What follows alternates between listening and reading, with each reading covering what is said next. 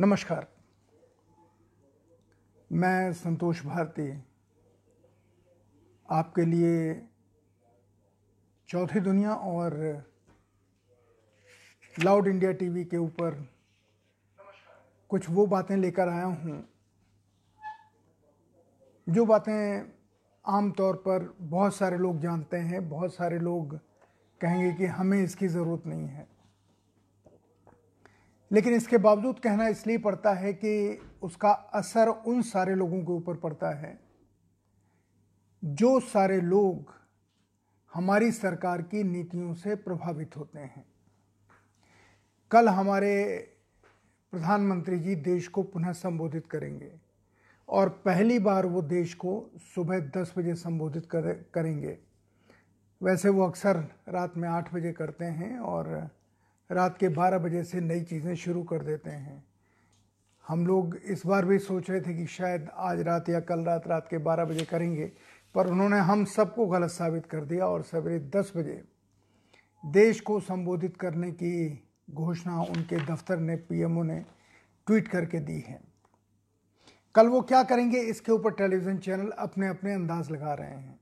हर television जितने possible या उपलब्ध संभावनाएँ हैं, उन संभावनाओं को वो सामने ला रहा है कि कल प्रधानमंत्री ये कहेंगे ये कहेंगे ये कहेंगे। अब इसका या तो मतलब है कि वो सिर्फ़ एक अंधा अंदाज लगा रहे हैं, या उन्हें प्रधानमंत्री कार्यालय से कोई टिप दी गई है। प्रधानमंत्री क्या कहेंगे, उसका देश के ऊपर असर पड़ेगा। इसलिए वो क्या कहेंगे, इस सवाल के ऊपर हम न ज्योतिषी हैं न हम अटकलबाजी लगाना चाहते हैं। हम तो सिर्फ़ ये निवेदन करना चाहते हैं कि प्रधानमंत्री जो संबोधित करेंगे, उसका इस देश के 60-70 प्रतिशत के ऊपर क्या असर पड़ने वाला है? क्या वो 60 या 70 प्रतिशत जिसे हम गरीब कहते हैं, जिसे हम मजदूर कहते हैं, जिसका रोज़गार समाप्त हो गया है, क्या उनका ज़िक्र कुछ उसमें होगा? हमारे दफ्तर में एक श्रीमान जी काम करते हैं, उनका नाम अरुण है। वो सहारनपुर के सहारनपुर के पास के गाँव के रहने वाले हैं। सामान्य व्यक्ति हैं, बहुत निचले स्तर के ऊपर काम करते हैं। वो इस लॉकबंदी में ये जो नो, ये जो रास्ते बंद हुए हैं, लॉकडाउन में, वो अपने घर नहीं जा पाए क्योंकि छोटी खेती है उनकी, फ़सल कटनी है। उस एवज में उनकी पत्नी फ़सल काटने दिन में भी जाती है, रात में भी जाती है। कल वो गिर गई और उसके पैर में फ्रैक्चर हो गया। ये घटना मैं इसलिए बता रहा हूँ कि इस देश में किसानों की फ़सल खड़ी हुई है और अगर ये फ़सल नहीं कटी, एक भी बारिश आ गई, सारा गेहूँ खराब हो जाएगा, बर्बाद हो जाएगा। और अगर गेहूँ बर्बाद हो जाएगा तो हमारे पास अभी भी खाने के लिए नहीं है, क्योंकि अभी भी लोग भूख से मर रहे हैं। आपके पास खबरें नहीं आ रही हैं, लेकिन खबरें ये हैं कि एक माँ ने तो अपने पाँच बच्चे नदी में फेंक दिए, क्योंकि उसके पास खिलाने के लिए कुछ था नहीं, उसके बाद खुद भी कूद गई। और इस तरह की बहुत सारी घटनाएँ हमारे देश में हो रही है। जब हमारे यहाँ लॉकडाउन हुआ था, तब हमने ये अंदाज़ा लगाया था कि सरकार को उन लोगों के बारे में सोचना चाहिए जो बिल्कुल गरीब हैं जिन जो रोज़ाना की मेहनत के ऊपर अपनी रोटी चलाते हैं अपने परिवार को चलाते हैं जो अपना गाँव छोड़कर दिल्ली बम्बई कलकत्ता जयपुर अहमदाबाद बड़े शहरों में आए हैं ताकि वो वहाँ के कामों में हिस्सा लें और अपने परिवार की रो, रोटी चलाएँ। उनके पास अगले दिन खाने के लिए नहीं होता है सिर्फ़ एक ही दिन खाने के लिए होता है। मैं ये इस आशा से कह रहा हूँ कि हमारे जो सुनाम धन्य साथी हैं, पत्रकार हैं, उन्होंने पत्रकारिता की एक नई परिभाषा शुरू की है। हमने जब पत्रकारिता सीखी थी तो हमें ये बताया गया था कि हमें कमज़ोरों के पक्ष में रिपोर्ट करने की कोशिश करनी चाहिए, क्योंकि कमज़ोर कभी ताकतवर के ऊपर दबाव नहीं डालता। शुरुआत कमज़ोर के पक्ष से करनी चाहिए। दूसरा हमें यह बताया गया था कि मीडिया टू वे ट्रैफ़िक है, इसकी दोहरी ज़िम्मेदारी है। सरकार की किस योजना का क्या असर लोगों के ऊपर पड़ता है, ये बताना। और सचमुच लोगों के ऊपर जो असर होता है, उसकी जानकारी सरकार को देना। ये मीडिया का काम है जो हमने सीखा था। पर लगता है कि आज के जो द्रोणाचार्य हैं आज के जो गुरु वशिष्ठ हैं और आजकल के जो टेलीविज़न को की थ्योरी, उसकी एनाटॉमी उसकी फिजियोलॉजी समझाते हैं, उन्होंने ये सिखा दिया है कि सिर्फ़ सरकार की प्रशंसा करो, उनके बॉडी लैंग्वेज की बात करो, उन, वो जो तर्क दें, उन, उसके पक्ष में हज़ार तर्क गढ़ो, ये मत बताओ कि अगर लॉकडाउन हुआ था लाखों लोग अपने घरों की तरफ़ चले थे, वो कैसे गए? रास्ते में कितने मरे, उन्हें किसी ने खाना दिया या नहीं दिया? इतनी सारी पॉलिटिकल पार्टीज़ हैं, जिनके हर जगह पर दफ्तर हैं।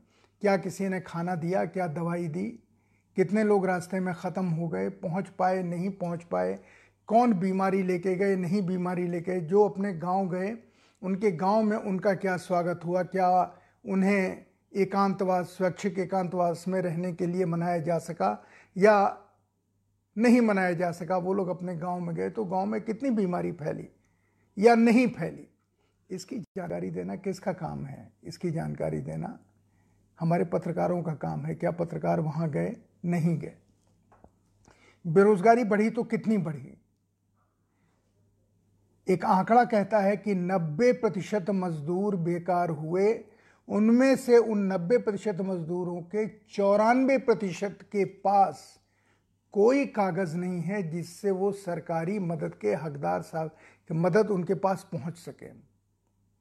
क्योंकि उनके पास कोई भी न लिखित, न प्रमाण नहीं है, न सरकार ने उनको दिया, न उन्होंने बनवाया। वो तो सिर्फ़ अपनी दो वक्त की रोटी के लिए जी तोड़ मेहनत करते हैं। और मेहनत ऐसी करते हैं, वो करते हैं, उनकी पत्नी करती है, उनका पिता करता है, और छोटा बच्चा वहीं कंकड़ों के बीच में और ईंट के बीच में खेलता रहता है। ऐसे चौरानवे प्रतिशत लोगों के पास कोई प्रमाण नहीं है जिनके पास सरकारी मदद पहुँच सके। ये कैसे जिएँगे? क्या इन लोगों को मर जाना चाहिए? भूख से तड़प कर? या इन्हें भी ज़िंदा रहने का अधिकार है? उनके ऊपर क्या असर पड़ा? क्या ये जानकारी मीडिया ने देश को दी? देश को देने का मतलब प्रधानमंत्री को दी? क्योंकि प्रधानमंत्री के पास जो जानकारी पहुँचती है, वो सरकार द्वारा भेजी वैसी ही जानकारी पहुँचती है, जैसी उनके विभाग उनको पहुंचाना चाहते हैं। और ये कोई छुपा हुआ सत्य नहीं है। ये पूर्ण सत्य है कि इंटेलिजेंस ब्यूरो हो, लोकल आईबी हो वो प्रधानमंत्री के पास वही जानकारी देते हैं जो प्रधानमंत्री सुनना चाहते हैं। कितने लोग जेल में गए, नहीं गए, सामाजिक तनाव की क्या स्थिति है, ये सारी चीज़ें अगर प्रधानमंत्री के पास होती तो कल प्रधानमंत्री का होने वाला भाषण इस देश के हक में होता। लेकिन ये कोई जानकारी प्रधानमंत्री जी के पास नहीं है, क्योंकि मजदूरों के बारे में सरकार भी अज्ञानी है और धनी वर्ग भी अज्ञानी है। बहुत सारे बिज़नेस हाउसेस जिन्होंने प्रधानमंत्री के फंड में 50 करोड़ या 100 करोड़ दिए, उनके मजदूर भूखों मर रहे हैं, वहीं जहाँ फैक्ट्री है। लेकिन उनकी चिंता उन उद्योगपतियों को नहीं है। तो प्रधानमंत्री के पास कैसे होगी? मैं, मैंने कहा विनम्रतापूर्वक कि जितनी सरकार अज्ञानी है, अपने देश के मजदूरों को लेकर के उतनी ही अज्ञानी धनी वर्ग हैं जो उनकी मेहनत का शोषण करते हैं। मेहनत करा करके जो उन्हें कम उसका दाम देते हैं, उन लोगों को इसका अंदाज नहीं है, न उसकी चिंता है। इसीलिए कल जब प्रधानमंत्री बोलेंगे तो प्रधानमंत्री इस बात के ऊपर शायद नहीं बोलेंगे कि देश के उस वर्ग को जो 60 प्रतिशत के अंदर आता है, उसे राहत कैसे पहुंचाई जाए? प्रधानमंत्री शायद इसके ऊपर थोड़ा बोलें कि लोग अपनी फ़सल काट लें, क्योंकि फ़सल नहीं काटेंगे तो गोदामों में, सरकारी गोदामों में अन्न नहीं आएगा और एक नई बीमारी, कोरोना से ज़्यादा खतरनाक, अकाल की बीमारी, भूख की बीमारी हो जाएगी। लेकिन ये चीज़ तो भारत सरकार के अधिकारियों को काफ़ी पहले सोचनी चाहिए थी और इसका रास्ता निकालना चाहिए था और जहाँ जहाँ गाँव में कोरोना नहीं है और खुशी की बात है कि उत्तर भारत के गाँव में कोरोना नहीं ही है, बहुत सारे ज़िले ऐसे हैं जहाँ पर एक केस भी रिपोर्ट नहीं हुआ है। तो वहाँ के गाँव को फ़सल काटने की छूट देने में क्या दिक्कत थी? लेकिन ये हमारे सरकारी अधिकारियों की समझ में आया नहीं, क्योंकि उनके दिमाग में कभी गाँव रहा ही नहीं। गाँव में रहने वाले लोग रहे ही नहीं रहे वो जिए या मरें, चलें या न चलें, पानी पिए या न पिए, उनके लिए कोई, उनके माथे पे शिकन नहीं आती। हालाँकि उनमें से अधिकांश अपना इनकम टैक्स बचाने के लिए गाँव में खेती रखे हुए हैं, जिसके फर्जी आंकड़े सरकार को देते हैं। इसलिए कल प्रधानमंत्री जी जो बोलेंगे, बहुत अच्छा बोलेंगे, पर उससे उन लोगों को कोई मदद मिलेगी या नहीं जो देश का बड़ा श्रमिक वर्ग है, इसमें मुझे थोड़ा सा शक है। और मैं भगवान से प्रार्थना करता हूँ कि प्रधानमंत्री जी मेरा, मुझे झूठा साबित करें कि मैं गलत कह रहा हूँ। प्रधानमंत्री जी को हर वर्ग की चिंता है। प्रधानमंत्री जी मीडिया की भी तारीफ़ करेंगे, क्योंकि मीडिया जिस तरीके से उनके लिए तर्क ढूंढ कर लाता है, वो तर्क कई नाम है मेरे पास जिनके ऊपर एफआईआर हुई हैं कि ये देश में सांप्रदायिक धार्मिक उन्माद फैला रहे हैं। प्रधानमंत्री जी, उनकी भी तारीफ़ करेंगे क्योंकि वो कुछ ऐसे एजेंडे सेट कर रहे हैं जो बहुत सारे लोगों को सूट करते हैं। कल प्रधानमंत्री जी अगर उसकी आलोचना करें तो मैं साधुवाद करूँगा, पर मेरे साधुवाद करने से क्या होता है? शायद ऐसा होगा नहीं। एक अजीब सी खबर मेरे पास है। हमारे देश में बहुत सारी फैक्ट्रियाँ सैनिटाइज़र बना रही हैं, बहुत सारी फैक्ट्रियाँ मास्क बना रही हैं, बहुत सारी फैक्ट्रियाँ वेंटिलेटर बना रही हैं या दस्ताने बना रही हैं या वो सूट बना रही हैं, जिसको पहन करके डॉक्टर मरीज़ का इलाज इलाज करते हैं। फैक्ट्रियाँ एक चीज़ और बना रही हैं। वो है लाशों को रखने वाले बैग। अभी तक हमारे यहाँ ताबूत बनते थे। बैग नहीं बनते थे। बैग बनाए जा रहे हैं। और उन बैगों की सप्लाई की मांग सबसे ज़्यादा बनारस से आ रही है। क्यों आ रही है? मैं मानता हूँ ये सौ प्रतिशत गलत खबर है। माफ़ी भी चाहता हूँ। पर यह मांग बनारस से आ रही है कि वहाँ ज़्यादा से ज़्यादा बैग भेजे जाएँ। बनारस प्रधानमंत्री का अपना गृहनगर है। वहाँ के लोगों से प्रधानमंत्री ने अलग से बात भी की है। पर लग रहा है कि बनारस में कहीं कुछ गड़बड़ है। जिस गड़बड़ का इलाज मेरा निवेदन है कि प्रधानमंत्री कार्यालय को फ़ौरन ढूंढना चाहिए। यह भी खबर है कि गरीबों की हालत बनारस में और बिगड़ रही है। वहाँ पर बुनकर बहुत हैं। उनकी हालत बहुत बिगड़ रही है और गरीबों की हालत भी बिगड़ रही है। दरअसल है क्या कि एक कंप्रहेंसिव योजना बनाने में चाहे वो नीति आयोग हो या वो विभाग हों जिनके ऊपर प्रधानमंत्री ने ज़िम्मेदारी डाली है, वो इसमें अक्षम साबित हो रहे हैं। और चूँकि कंप्रहेंसिव योजना नहीं बनी है तो किसी एक वर्ग को फ़ायदा हो रहा है और बहुत सारे वर्गों को उसका नुकसान हो रहा है। और चूँकि ऐसा नहीं हुआ है, इसलिए ये सारे लोग कल प्रधानमंत्री जी के भाषण से बिल्कुल अछूते रह जाएँगे। आप अगर ज़रा याद करें कि जब लॉकडाउन हुआ था, तब हमने दो दिन तक लगातार एक बात कही थी कि अगर आप मज़दूरों को उनके गाँव तक भेजने की व्यवस्था नहीं करेंगे, खासकर जब दिल्ली में भीड़ कई लाख लोगों की बढ़ गई थी, जो जो उत्तर प्रदेश जाने वाली बसें हैं, उत्तर प्रदेश, बिहार जाने वाली बसें हैं जहाँ से। आनंद विहार से। तब हमने कहा था कि अगर आप नहीं भेजेंगे तो एक खतरा सामने खड़ा दिखाई देगा। वो खतरा है मजदूरों का भूख से बेहाल होकर लूटपाट करना। मुझे नहीं पता आपके पास खबर आ रही है कि नहीं आ रही, और मैं ये अफवाह नहीं फैला रहा हूँ, मेरे पास जानकारी है कि प्रवासी मजदूर उदाहरण के लिए सूरत शहर में उन्होंने लूटपाट की क्योंकि उनके पास खाने को नहीं था, उसके बाद उन्होंने बसों में आग लगा दी। सूरत, गुजरात का वो इलाका है जहाँ पर साड़ियाँ बहुत बनती हैं और जहाँ पर बिहार और उत्तर प्रदेश के बहुत मज़दूर काम करते हैं, जिन्हें हम प्रवासी मज़दूर कहते हैं। वो वहीं रुक गए। वो वहाँ से बार बार अपील कर रहे हैं बिहार के मुख्यमंत्री नीतीश कुमार से कि हमारे खाने का इंतज़ाम कीजिए। अब इतने भोले मजदूर हैं कि खाने का इंतज़ाम करने के लिए अपना एड्रेस नहीं दे रहे हैं। वीडियो कह रहे हैं, वायरल कीजिए ताकि नीतीश कुमार जी हमारे खाने का इंतज़ाम करें। मतलब गुजरात सरकार उनके लिए खाने का इंतज़ाम नहीं कर रही है। लोग तो देश के हैं, लोग गुजरात या बिहार के नहीं हैं। लोग भारत देश के, भारत के नागरिक हैं। भारत के लिए अपनी जान देते हैं, भारत के लिए अपना खून देते हैं, भारत के लिए अपना सर्वस्व देते हैं तो गुजरात सरकार का की ज़िम्मेदारी नहीं कि जितने प्रवासी मजदूर हैं उनके खाने का इंतज़ाम करें। परेशान होकर उन मजदूरों ने लूटपाट की आगजनी भी की। अब नई खबरें आ रही हैं कि जो दुकान है जिनको जिनके ऊपर राशन बांटने का जिम्मा है, वो लोग होर्डिंग कर रहे हैं। सामान नहीं दे रहे हैं, लोग चिल्ला रहे हैं, नहीं दे रहे हैं तो लोगों ने दुकानों को लूटना शुरू किया है।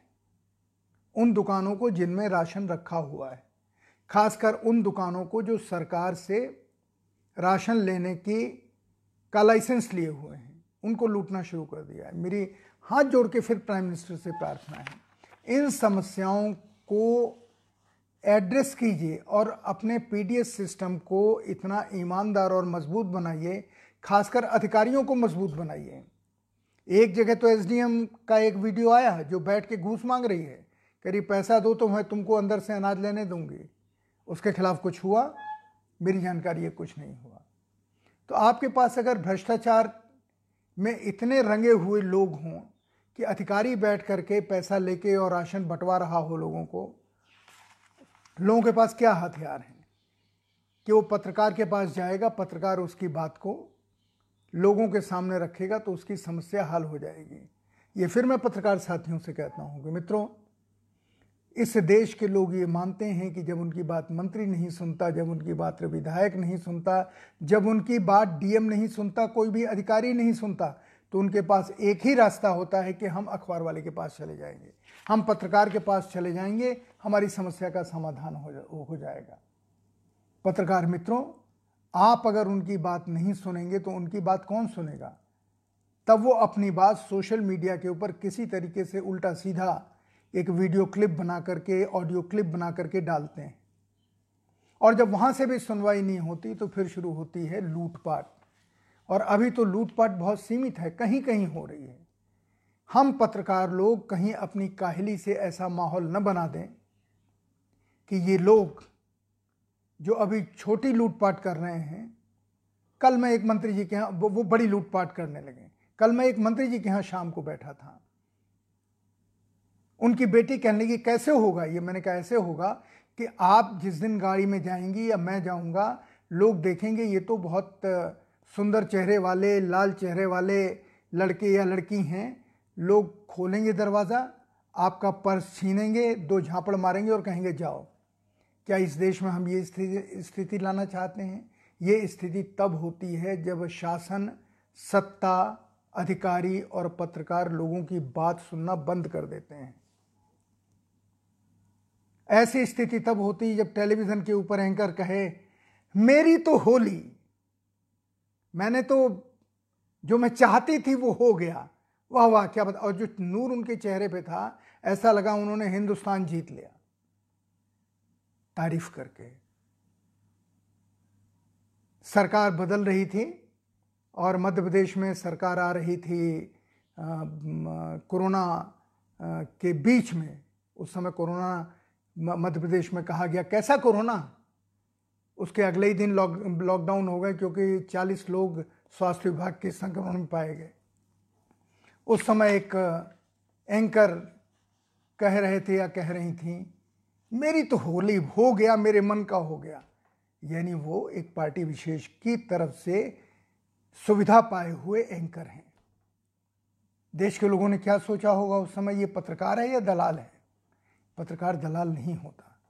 पत्रकार वही होता है जो हमेशा कमज़ोर लोगों की तरफ़ से, गरीब लोगों की तरफ़ से सर्वशक्तिशाली सरकार या सर्वशक्तिशाली ठेकेदार या सर्वशक्तिशाली अधिकारी के सामने उस कमज़ोर, मिमियाती आवाज़ को रखे जो इस देश की आवाज़ है। ये आज नहीं हो रहा है। और इसका नतीजा एक नई तरह की लूट में जो मैंने गुजरात का आपसे कहा उसमें बदलने वाला है। मैं ये कह रहा हूँ कि जो लोग ये कह रहे थे कि उनके पास कुछ नहीं पहुँच रहा है, उनकी सुनवाई पत्रकार क्यों नहीं कर रहे हैं? दिल्ली का उदाहरण दे रहा हूँ मैं। दिल्ली में बहुत सारे लोग हैं जो कह रहे हैं कि हमारे पास खाने को नहीं पहुँच रहा है, हम क्या करें?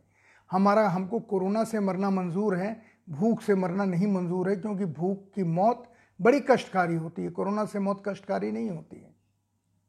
जो जहाँ जहाँ से दिल्ली में यह आवाज़ उठ रही है, भले ही वो सोशल मीडिया पे उठ रही है, क्या पत्रकारों का फ़र्ज़ ये नहीं है कि वहाँ जाएँ, खासकर टीवी पत्रकारों का, कि वहाँ जाके वो दिखाएँ कि उन लोगों की क्या हालत है। अस्पतालों की हालत आपने बहुत दिखा दी। अस्पतालों की हालत आप जो दिखा रहे हैं वो है नहीं। क्या किसी पत्रकार को ये मालूम है कितने डॉक्टर संक्रमित हो गए क्या किसी पत्रकार को ये मालूम है कितनी नर्सें संक्रमित हो गई हैं? क्या किसी को ये मालूम है कि कितने डॉक्टर और नर्सों ने कहा है कि आप हमारी तनख्वाह ले लीजिए, लेकिन हमको सुरक्षा किट दे दीजिए, हमें सैनिटाइज़र दे दीजिए। और आज कभी अंजना ओम कश्यप और आज हमारे जावड़ेकर, प्रकाश जावड़ेकर कपड़े से मास्क बनाना सिखा रहे हैं। और आपको जानकारी दूँ, पुलिस वालों के पास मास्क नहीं है। एनसीआर के पुलिस वालों के पास मास्क नहीं है। वो अपनी जान जोखिम में डाल रहे हैं। उनके पास खाना पीना भी नहीं है जो सड़क पे ड्यूटी दे रहे हैं। वो तो भला हो कुछ लोगों का। वो सब हिंदू हैं, मुसलमान हैं कि किसी को कोई चाय पिला दे रहा है, किसी को कुछ खाना खिला दे रहा है। सरकार जब ड्यूटी लेती है तो ड्यूटी लेने के साथ ये नहीं सोचती कि इनके पास खाना पीना कैसे होगा, इनकी जान जो जा रही है, बचेगी कैसे? कोरोना आदमी के यही कहा जा रहा है नहीं कि कोरोना ह्यूमन बॉडी के कांटेक्ट में आकर के बढ़ता है, संक्रमित होता है। तो आप सारी ह्यूमन बॉडी तो भेजे हुए हैं सड़कों पर बेचारे बैठे हुए हैं। उन लोगों के खाने का, पीने का, उनकी सैनिटरी किट का, उनके मास्क का, उनके सैनिटाइजर का मैं कल घूमा हूँ। मुझे किसी जगह पर सैनिटाइजर नहीं मिला पुलिस पिकेट के पास। दिल्ली में। तो सैनिटाइजर देने की ज़िम्मेदारी आपकी नहीं है। आपकी तो यह भी ज़िम्मेदारी नहीं है कि नकली मास्क बन रहे हैं, नकली सैनिटाइजर बन रहा है। उसको कैसे पकड़े, जिसको पकड़ते हैं उसको सज़ा कैसे दें? आपने तो अभी तक घोषित ही नहीं किया। इसलिए धड़ल्ले से अपनी जान जोखिम में डाल करके नर्सें हों, डॉक्टर हों, पुलिस के लोग हों, सफ़ाई कर्मचारी हों, ये सब चूँकि आप और हम ज़िंदा रहें, इसके लिए अपनी जान खतरे में डाल करके घूम रहे हैं। वो नहीं आपसे कोई तमगा चाहते हैं, वो आपसे मालाएँ नहीं चाहते हैं, वो एक मास्क चाहते हैं, एक सैनिटाइजर चाहते हैं। भारत सरकार वो भी नहीं दे पा रही है। और हम कहते हैं कि हम चीन को हराएँगे। दो दिन से टेलीविज़न के ऊपर चीन के खिलाफ चीन झूठा है, कोरोना का वायरस वहाँ फिर फिर फैल गया है, दुनिया को झूठ बोल रहा है। आप जानते हैं इसके ऊपर चीन क्या कहता है? चीन कहता है, हिंदुस्तानी गाल बजाते हैं, ये सामान हम ही से लेंगे, क्योंकि हम ही सस्ता दे सकते हैं, ये नहीं दे सकते हैं। और उसका उदाहरण आज मिल गया। जिस हाइड्रोक्सी क्लोरोक्विन वो जो मलेरिया का दवा है, मैं सही नाम उच्चारण नहीं कर पा रहा हूँ क्यों मैंने लिखा नहीं है। उसका कच्चा माल गायब हो गया बाज़ार से, महँगा हो गया। कच्चा माल कहीं चीन से या पाकिस्तान से या अरबिस्तान से नहीं आता है। हमारे ही देश में है, जिसको प्रधानमंत्री ने कहा कि हमारे पास इतना है, हम अमेरिका को दे रहे हैं। आलोचना हुई कि पहले अपने देश के लिए रखी, फिर उनको दीजिए। तो मंत्रालय की खबर आई, हमारे पास बहुत हैं। अब उस, अब उसकी कीमत बढ़ गई। बनना बंद हो गया। क्यों? क्योंकि उसका कच्चा माल महँगा हो गया। होर्डिंग के ज़रिए से कच्चा माल महँगा करके हम विश्व अर्थव्यवस्था में अपनी जगह बढ़ा पाएँगे। कल जिन मंत्री जी के पास बैठा था, उन्होंने कहा कि जापानियों ने और कोरियंस ने चीन से अपने सारे उद्योग वापस ले लिए और थ्री ट्रिलियन खर्च किया है जापान ने। अपने उद्योगों को वापस लेने में चीन से जो नुकसान हुआ है, उसकी भरपाई जापान ने की है। वो मुझसे कह रहे थे कि हम उनको हिंदुस्तान ला सकते हैं। तो मैंने उनसे पूछा, कोई योजना है इसकी? उनका कि नई योजना है। तब फिर मैंने पूछा कि, हमारे यहाँ आएँगे तो क्या वो वैसा ही माल बना पाएँगे जैसा चीन में? उन्होंने कहा, बिल्कुल मुझे विश्वास नहीं है, क्योंकि हमारे यहाँ आते ही हम कैसे एक रात में सोने की मुर्गी का पेट फाड़ के सारे मुर्गे निकालने, इस मनोवृत्ति से हमारे लोग काम करते हैं। बिल्कुल सही एक सच्चे देशभक्त की तरह उन मंत्री महोदय ने यह सोचा। और कहा मुझसे? मैं नाम इसलिए नहीं बता सकता कि भारतीय जनता पार्टी के लोग फॉरेन शोर करने लगेंगे। पर वो बड़े मंत्री हैं, कैबिनेट मंत्री हैं। मोदी के बड़े खास हैं। पर जब आप इंसान होते हैं तो आपके मुँह से सच्ची बात निकलती है। मैं ये मोदी जी से भी कहना चाहता हूँ और आपसे भी कहना चाहता हूँ, हम विश्व अर्थव्यवस्था में फिर से पिछड़ जाएँगे, क्योंकि हमारी आदत एक रात में मुनाफा कमाने की है। हम खाली देश प्रेम बोलते हैं, देश प्रेम जीते नहीं हैं। अगर देश प्रेम जीत, जीते तो हमारे लिए किसान प्रमुख होते, हमारे लिए मरीज़ प्रमुख होते, हम कच्चा माल जो जिस दवा को फ़िलहाल इस्तेमाल किया जा रहा है कोरोना को कंट्रोल करने के लिए, उसका कच्चा माल हम महँगा नहीं करते। हम नकली मास्क नहीं बनाते, नकली सैनिटाइज़र नहीं बनाते। हम अपने डॉक्टरों का, अपनी नर्सों का, अपने पुलिस वालों का हम ख्याल करते। जब हम ये नहीं कर सकते हैं तो हम विश्व अर्थव्यवस्था तो किसी कीमत पर नहीं बन सकते। अब एक छोटी सी खबर और आई है, वो आपको बता दूँ कि कल supreme court PM care fund के बारे में सुनवाई करेगा, क्योंकि इसके बारे में जो शंकाएँ हुई हैं कि ये सरकार नियंत्रित है या बीजेपी नियंत्रित है या इंडिपेंडेंट है, हम उसमें पैसा तो हमने भरपूर भर दिया। जितना सीएसआर फंड है, सारी कंपनियों का वो उसमें चला गया। लोगों ने पैसे दिए, मैंने मांग की थी किस किसने किसने उसमें कितने पैसे दिए, इसकी सूची आनी चाहिए। खैर, वो सुनवाई तो होगी नहीं। मैं सिर्फ़ ये जानना चाह रहा था कि आपके जैसे लोगों ने, जो साधारण लोग हैं, उन्होंने कितना पैसा दिया और इन पैसे वालों ने, जिनके पास अथाह पैसा है, उन्होंने कितना पैसा दिया? उन्होंने पैसा दिया, फ़ोटो खिंचाई, अपनी खबर चलवाई, पर दिया कितना? ये जानना चाह रहा था, लेकिन शायद वो संभव है नहीं। अभी भी सरकार को चाहिए, डॉक्टर और नर्सों को सुरक्षा किट दे। कई जगहों पर नर्सों की तनख्वाह इसीलिए कम कर दी गई। बीस हज़ार से दस हज़ार की उन्होंने एक मांग की थी कि हमको सुरक्षा किट दीजिए ताकि हम लोगों की सेवा कर सकें। पिछले तीन हफ्तों में हमारे पास एक श्रम विभाग है जो मजदूरों के हितों की चिंता करता है। उस श्रम विभाग का एक भी अध्ययन सामने नहीं आया कि देश के श्रमिकों की इस कोरोना के समय क्या स्थिति है जब सारी अर्थव्यवस्था की गतिविधियाँ बंद हैं। क्या स्थिति है? क्या नहीं आना चाहिए श्रम विभाग का? हम बार बार मज़दूरों की इसलिए बात करते हैं कि मज़दूर इस देश को चलाते हैं। लेकिन उनकी कोई खबर हमारे पास नहीं आ रही है। हाँ हमारे पास जो खबर आ रही है, वो हम, हमारा सर गर्व से ऊँचा कर रही है। और हमें प्रणाम करने के लिए मजबूर कर रही है, वो है सिख कौम, सरदार कौम। दिल्ली का बंगला साहेब गुरुद्वारा चालीस हज़ार लोगों को रोज़ खाना खिला रहा है। सिर्फ़ बंगला साहब नहीं, जितने गुरुद्वारे हैं, जितना हो सकता है उतना खिला रहे हैं। और सिर्फ़ गुरुद्वारे ही नहीं, सरदार परिवार जिस तरीके से खाना बना के बांटने निकलते हैं, ठीक है, कुछ लोग डबल लेते होंगे लेकिन ज़्यादातर भूखों को वो रोटी देने की कोशिश कर रहे हैं।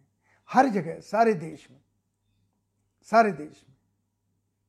तब बीच में खबर आती है कि बेंगलोर में आरएसएस के लोग बहुत खाना बांट रहे हैं। उनका भी स्वागत, लेकिन वो दिल्ली में भी बांटें, मेरठ में भी बांटें, सहारनपुर में भी बांटें, हर जगह बांटें तो ज़्यादा अच्छा हो। पर सरदार, महान सिख कौम हर जगह खाना बांट रही है। बहुत सारी जगहों पर मुस्लिम भाई खाना बांट रहे हैं। लेकिन वो लोग जो जागरण कराते हैं, सारी रात जग कर के माँ शेरा वाली गाते हैं, वो लोग कोई काम नहीं कर रहे हैं। जो हर त्यौहार पे एक प्याऊ लगा देते हैं, शरबत पिलाने वाला, कहीं कहीं पर पूरी सब्ज़ी बांटते हैं, वो आजकल कहीं नज़र नहीं आ रहे हैं। उन्हें लगता है शायद आज अगर ये करेंगे तो हमें पुण्य नहीं मिलेगा, हमें तभी पुण्य मिलेगा जब हम डीजे के साथ डांस करते हुए लोगों को खाना या पूड़ी देंगे या शरबत देंगे। मैं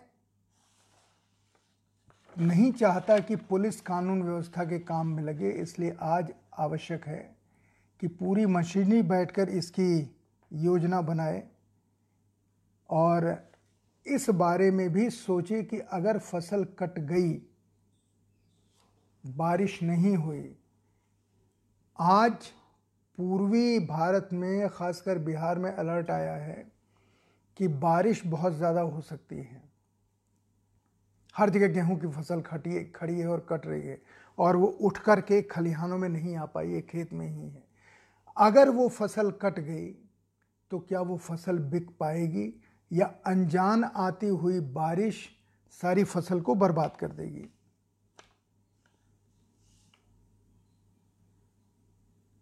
मैं ये कैसे कैसे कहूँ कि इसकी खबर लेने वाला भी कोई नहीं है और शायद ज़िले के जो गाँव के लोग हैं वो इस, इसी खबर को अपने सोशल मीडिया पे शेयर करें, क्योंकि उनमें भी बहुत सारे जिंदाबाद ज़्यादा करते हैं, सही खबर कम करते हैं, एक दूसरे की खबर शेयर ज़्यादा करते हैं। वो खबर ये दें कि कितना अनाज किस इलाके में कटा, कितना अनाज बिका और ख़रीदने की ज़िम्मेदारी इस समय अगर सरकार नहीं लेगी तो चूँकि संपूर्ण लॉकडाउन है, वो फ़सल खेत से मंडी कैसे पहुंचेगी? प्रधानमंत्री जी, वो जो फ़सल खेत में है, वो मंडी कैसे पहुंचेगी? क्योंकि दरोगा जी नहीं, पुलिस वाले नहीं पहुँचने देंगे। तो इसका कोई समाधान कल के भाषण में निकलना चाहिए कि किसान की खड़ी फ़सल मंडी में कैसे पहुँचे और उसकी खरीद अगर नहीं हो पा रही तो सरकार कैसे उसे खरीदे? क्योंकि व्यापारी भी खरीद के क्या करेगा? कहाँ कहाँ ले जाएगा? सारे ट्रक बंद हैं, सारा सिस्टम बंद है। कैसे करेंगे? रेलें नहीं चल रही हैं। रेलों के ऊपर छोटा व्यापारी निर्भर नहीं करता, लेकिन बड़ा व्यापारी तो करता है, और ये चेन है। जब बड़ा व्यापारी छोटे व्यापारी से लेके उस मा, लेके उस माल को कहीं भेजेगा, तब ये चेन आगे बढ़ेगी, ये कैसे चलेगा? मुझे पूरा विश्वास है कि आपने इस सवाल के ऊपर अवश्य सोचा होगा। चीन के मुकाबले हम जो भी करना चाहें, हम करें। हमें कोई परेशानी नहीं है। लेकिन चीन में ये फैसला नहीं हुआ कि जब हमने कोरोना पे कंट्रोल कर लिया तो सबसे पहले हम कौन सी दुकानें, कौन सा बाज़ार खोलेंगे? प्रधानमंत्री जी, मैं क्षमा कीजिएगा, आप बार बार इसलिए याद आते हैं कि आपकी मुस्कान बहुत मनमोहक है। और आप जो बोलते हैं, उसमें एक आश्चर्य का तत्व रहता है sense of suspense element of suspense Assam, जहाँ पर भारतीय जनता पार्टी की सरकार है, कल से वो शराब की दुकानें खोल रही है।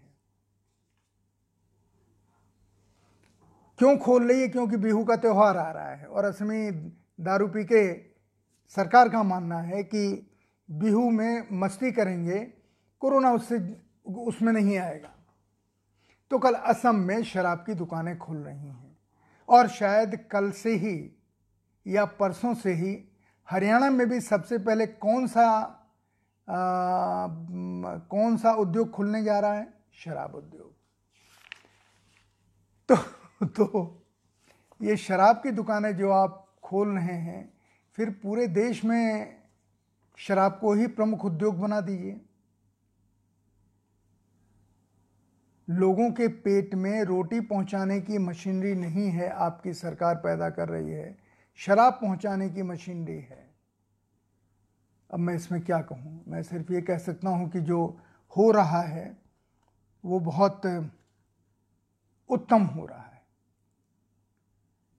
अब आखिर में दो बातें मुझे आपसे कहनी है और बहुत एक एक मिनट की बात, जो शायद आपके लिए महत्वपूर्ण भी हो। हमारे देश में ऐसे जर्नलिस्ट नहीं हैं ये जो प्रशंसा करते हैं, विरुद्धावली गाते हैं, चारणगिरी करते हैं, इनमें से एक भी जर्नलिस्ट ऐसा नहीं है। जो ये पता लगाए कि कोरोना क्या चीन और अमेरिका का संयुक्त तो उपक्रम है, ये जो बायोलॉजिकल वेपन बना है, कोरोना जो मैन मेड है, किसी सिचुएशन में पैदा नहीं हो रहा है। इसे क्या अमेरिका और चीन ने मिलकर बनाया या है अकेले चीन ने बनाया है? और अगर अमेरिका और चीन ने मिलकर नहीं बनाया है तो वो दो अमेरिकी वैज्ञानिक कौन हैं जो चीन में पकड़े गए? वो चीन में कितने दिनों से थे? वो वुहान की लेबोरेटरी में कितने दिनों से काम कर रहे थे? ये खबर क्यों सामने नहीं आ रही है? क्या इसे रोकने में ट्रंप का और जिंग जैंग का, दोनों का, वो जो चीनी राष्ट्रपति हैं, दोनों का झियांग चिन का, दोनों का बराबर का हाथ है? क्या है? इसके पीछे कौन है? ये किसी को तो पता लगाना चाहिए। जिसने पूरी दुनिया को तबाही की कगार पे ला दिया और जिसे हम कहें कि प्रलय आ रही है, या हम कहें कि क़यामत आ रही है, उस दरवाज़े पर पहुँचा दिया कि जितनी मौतें इटली में हो रही हैं, उससे ज़्यादा मौतें अमेरिका में हो रही हैं, स्पेन में हो रही हैं कहाँ कहाँ हो रही कोई आंकड़े ही उपलब्ध नहीं है। पर हमारा रिश्ता हमारे देश से है। हम तो सिर्फ़ इसमें हमारे पत्रकार खुश हैं कि हमारे यहाँ इतनी मौतें हो रही हैं, पाकिस्तान में उससे 500 ज़्यादा मौतें हो रही हैं। पत्रकारों की खुशी एक ही चीज़ में है कि हिंदुस्तान में अभी 200 मरे हैं, पाकिस्तान में 300 मर गए। तो पाकिस्तान गड़बड़ है क्योंकि उसके यहाँ 300 मर गए। हमारे यहाँ 200 मर गए, इसकी चिंता हमको नहीं है। या भविष्य में हम अपने यहाँ कैसे कंट्रोल कर पाएँगे? हम मज़ाक उड़ाते हैं कि पाकिस्तान को हाइड्रोक्लोरोसिन की स्पेलिंग नहीं पता है, जो मुझे भी नहीं पता है। इसलिए वो दवा हमारे यहाँ से नहीं मंगा पा रहे हैं। इसके मज़ाक हमारे यहाँ चल रहे हैं। मानवता की इस दुखियारी घड़ी में मृत्यु के इस पावन महोत्सव में हम आनंद किस चीज़ का ले रहे हैं? घृणा का आनंद ले रहे हैं। Happiness of hate happiness in hate happiness for hate कमाल हैं हम। और हम तो अपने ही देश की बात करेंगे। अब सबसे आखिर में एक सीएजी की रिपोर्ट आ गई है। 218 की रिपोर्ट आ गई है सीएजी की। वो सीएजी की रिपोर्ट कहती है कि चार लाख करोड़ का खर्च और कर्ज छिपाने का काम मौजूदा सरकार ने किया। दोहरा रहा हूँ सीएजी की रिपोर्ट में है, चार लाख करोड़ का खर्च और कर्ज छिपाने का काम मौजूदा सरकार ने किया, क्योंकि इसने इसे बजट में डाला ही नहीं। ऑफ़ बजट फाइनेंसिंग एक चीज़ है इकोनॉमी में, आप जानते होंगे, मैं नहीं जानता। वर्ड मुझे पता चला, ऑफ़ बजट फाइनेंसिंग की तरकीब का सहारा लिया गया इसके लिए। और उसी बजट में, वो उसी रिपोर्ट में एक और कमाल की चीज़ है कि बिहार में उन लोगों को ठेका दिया गया जो अपात्र थे। सीएजी की रिपोर्ट है कि बिहार में ज़्यादातर ठेके उन्हें दिए गए जो इसके लिए एलिजिबल थे ही नहीं। ये सिर्फ़ मैं सीएजी रिपोर्ट की एक फाइंडिंग आपके सामने रख रहा हूँ। ऐसा नहीं हो कि कोरोना के इस दौर में जितने भ्रष्टाचार हुए हैं, वो छिप जाएँ और नए भ्रष्टाचार पैदा हो जाएँ और बाद में कहा जाए कि जो इसके ऊपर सवाल उठाएगा, वो देशद्रोही है, उसके ऊपर मुकदमा चलेगा। ये हो सकता है। पर मेरी आशा है ऐसा नहीं हुआ क्योंकि हमारे प्रधानमंत्री इस समय, संकट के समय के वैसे ही प्रधानमंत्री हैं। जैसे दूसरे विश्व युद्ध के समय, ब्रिटेन में विंस्टर विंस्टर चर्चिल थे। चर्चिल को महान प्रधानमंत्री माना गया है, दुनिया का। हमारे प्रधानमंत्री के पास वैसा ही मौका है कि वो देश की जनता को मोटिवेट करें और देश के हर उस वर्ग को संबोधित करें और उसका ख्याल रखें जिसका देश के उत्पादन में अहम रोल है। अगर वो ध्यान नहीं रखेंगे तो ऐसा ही होगा। जैसे लोग अपने बच्चों को मार रहे हैं, क्योंकि वो भूख पेट नहीं भर पा रहे हैं, या उस माँ की तरह पोजीशन हो जाएगी जिसने अपने बच्चों को, नदी, पाँच बच्चों को नदी में फेंक दिया और फिर खुद भी कूद गई। आशा है प्रधानमंत्री जी इन सारे सवालों को याद करेंगे क्योंकि ये गरीबों के सवाल हैं, ये साधारण लोगों के सवाल हैं। ये आपके मित्र रजत शर्मा, सुधीर चौधरी, रूपिका लियाकत, अंजना ओम कश्यप के सवाल नहीं हैं। ये उस व्यक्ति के सवाल लोगों की तरफ़ से हैं जो लोगों के बीच रहता है आज भी और सवाल आपसे करने की छोटी सी हिमाकत कर रहा है। आशा है मेरी हिमाकत को आप क्षमा करेंगे, माफ़ करेंगे मुझे। लेकिन सवालों का जवाब, कल जब आप बोलेंगे तो देने में कोताही नहीं करेंगे। नमस्कार। जय हिंद।